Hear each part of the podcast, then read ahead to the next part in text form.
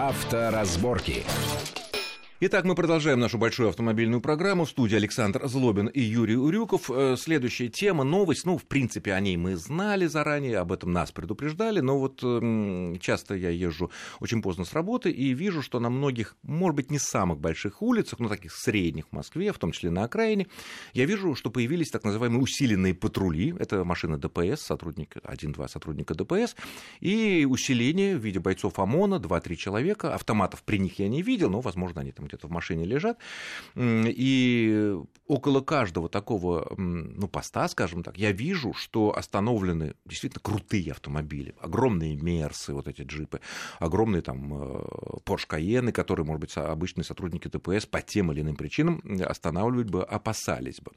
На твой взгляд, это как-то может привести к большей безопасности у нас на дорогах? Или все таки это настолько, так сказать, точечные вещи, что, ну... Ну, сейчас, на данный момент, вот мне кажется, что вся эта ситуация напоминает такой, можно сказать, наверное, пиар э, правоохранительных органов, потому что усиленные патрули, так называемые, они были раньше. И сейчас я бы не сказал, что их стало больше на дорогах.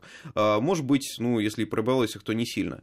А, они работали и раньше, и действительно, когда экипаж ГИБДД усилен э, отрядами ОМОНа, и даже если пусть это будет несколько человек, они действительно вооружены, действительно у них есть автоматы, бронежилеты и прочее. И в этом плане они действительно не боятся, в общем-то, никого, если можно так сказать. Останавливают, да, самые даже крутые автомобили, проверяют всех без разбору. Это может быть и пьяная езда, и нарушение там жесткого скоростного режима, все что угодно.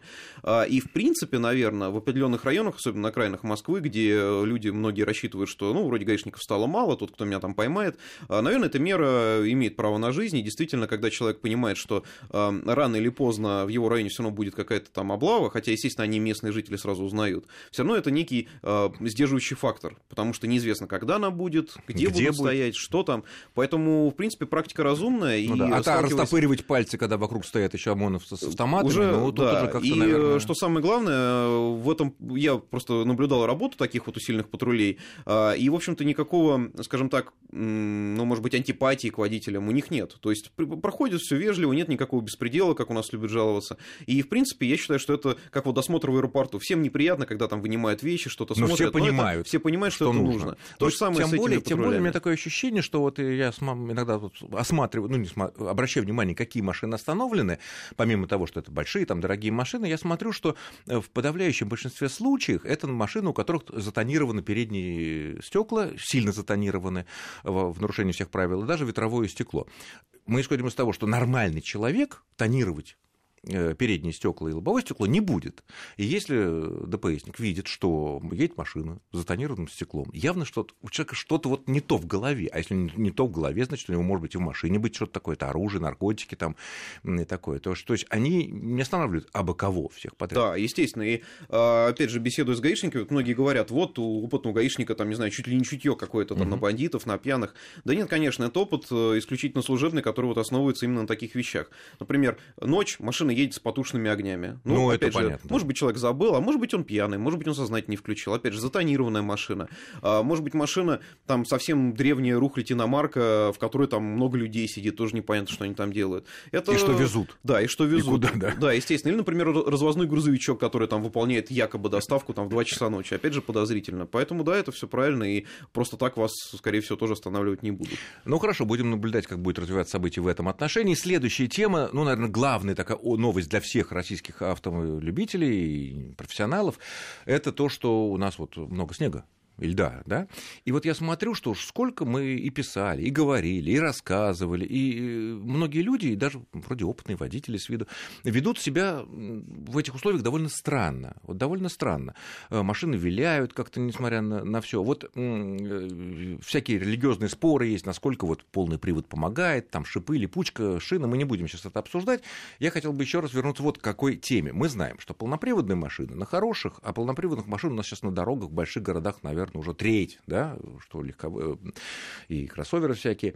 Э, мы знаем, что машина на хороших шинах полноприводная разгоняется в таких условиях на льду или на снегу, в каше, там, я не знаю, гораздо лучше. Однозначно, ну, потому да, что конечно. крутят все колеса и, соответственно, подталкивает и не виляет перед и так далее.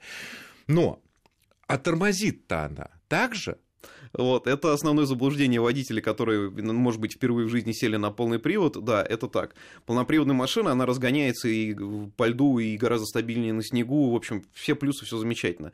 Но надо всегда помнить, что тормозит она так же, как обычная переднеприводная Точно, машина. или заднеприводная. А, да, или заднеприводная. Иногда даже хуже. Это зависит уже от конструкции полного привода, зависит там, от массы, там, от многих факторов.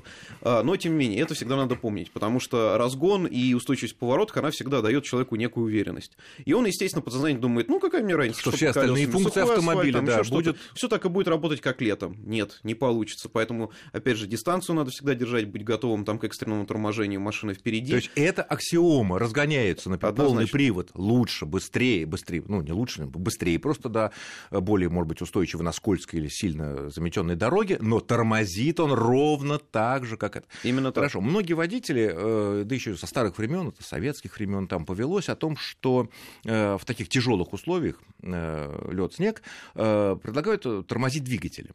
Ну, переведение, э, если это ручная коробка на, ну, или ручной режим в автоматической коробке, не нажимая на педаль тормоза, что может привести к определенному заносу, э, притормаживанию. Насколько это, вот, ну, идут споры, опять же, практически религиозные, вредно ли это для трансмиссии, вредно ли это для двигателя и вообще для остальных э, систем. Вот если говорить о современных машинах, вот если мы научились тормозить двигателем, что действительно, наверное, безопаснее. Вот самый главный вопрос – научились, потому что многие действительно слышали о всяких различных вот этих приемах и так далее, но не все знают, как их правильно исполнять, как правильно ими пользоваться, и как раз опасность э, в их применении заключается в том, что вероятность ошибки велика, а последствия могут быть гораздо более серьезными. Поэтому мне приходилось... Чем торможение людей, просто тормозом. Конечно, мне приходилось видеть людей, которые говорят, да что такое, я знаю, как тормозить двигатель. И мы человек, допустим, на скорости 100 км в час э, отпускает педаль газа и втыкает там вторую передачу в механике. Что при этом происходит? Колеса точно так же блокируются. А, это даже, ну, АБС даже не спасет, потому что крутящий момент двигателя вырастает настолько, там стрелка заходит в красную зону, что двигатель сам блокирует колеса. Это работает даже хуже, чем, э, не знаю, там, чем неграмотное торможение обычной педали. Без всякого АБС причем. Конечно, конечно. Поэтому э, вот такие вот вещи творить на дороге не надо. Если хотите попрактиковаться в этом, пожалуйста, там на площадку, в какую-то школу запишитесь. Если нет, современные автомобили с хорошей АБС-системой современной позволяют тормозить просто нажатием на педали, и не надо здесь ничего мудрить, будет от этого только хуже. Потому что если даже там АБС, э, есть там действительно миф определенный, что увеличивает тормозной путь, еще что-то. Нет, если вы сделаете все грамотно, а это значит просто плотно, хорошо нажмете на педали, при этом у вас там вдруг что-то не получилось, значит, вы просто перебрали со скоростью, неверно выбрали дистанцию или что-то еще. Поэтому мой совет однозначен. Если э, не умеете, не уверены в своем мастерстве на 100%, лучше экспериментами заниматься. Но если ты, как ты говоришь, вот научиться на какой-то безлюдной трассе, то, э, скорее всего, все-таки это должно быть, чтобы постепенное снижение э, да, передач. Конечно, Постепенно. Конечно, Мы едем на четвертой передаче, по, до третью, машина немножко придерживается. Это, да, самое главное, должно быть плавно все это происходить. Да, никаких резких движений. Вообще, зимой любые резкие маневры, это не только касается там руля, торможения и даже управления газом. Опять же, почему у нас многие там не могут тронуться с места, или почему многие там даже якобы на переднеприводных безопасных автомобилях улетают мимо поворота. Работа с педалью газа. Она не просто должна быть включена-выключена, как многие привыкли летом. А особенно зимой все должно быть максимально плавно. Если у вас колеса уже пробуксовывают, не надо прибавлять газ дальше в надежде на то, что они там что-то прокопают, зацепятся, там еще что-то. Нет. А если даже прокопают и зацепятся, вы рискуете себе просто повредить трансмиссию. Такие случаи тоже есть, и э, поэтому не надо думать о том, что я там нажал газ посильнее, значит, поеду быстрее. Нет.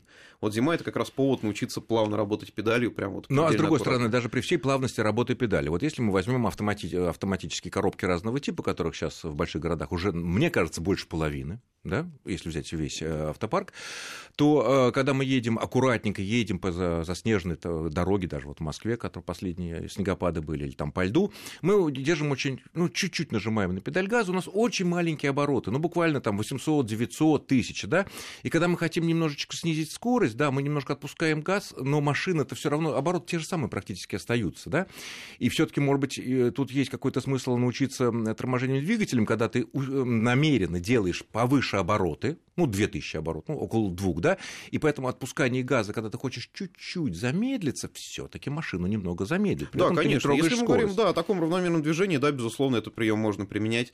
Или там действительно, ну, зависит уже от настроек, на самом деле, трансмиссии двигателя. Можно просто там отпустить газ, некоторые машины уже будут замедляться. Главное был запас, можно... куда отпускать. Да, да, естественно. Можно там, да, если эта коробка позволяет перевестись в ручной режим, да, можно аккуратно включить передачу ниже, да, это все действительно допустимо, но, опять же, это когда происходит равномерное движение, наверное, это не, не так опасно, но если есть вот желание сохранить какую-то стабильность и уверенность в себе, почему нет, можно Понятно. попробовать.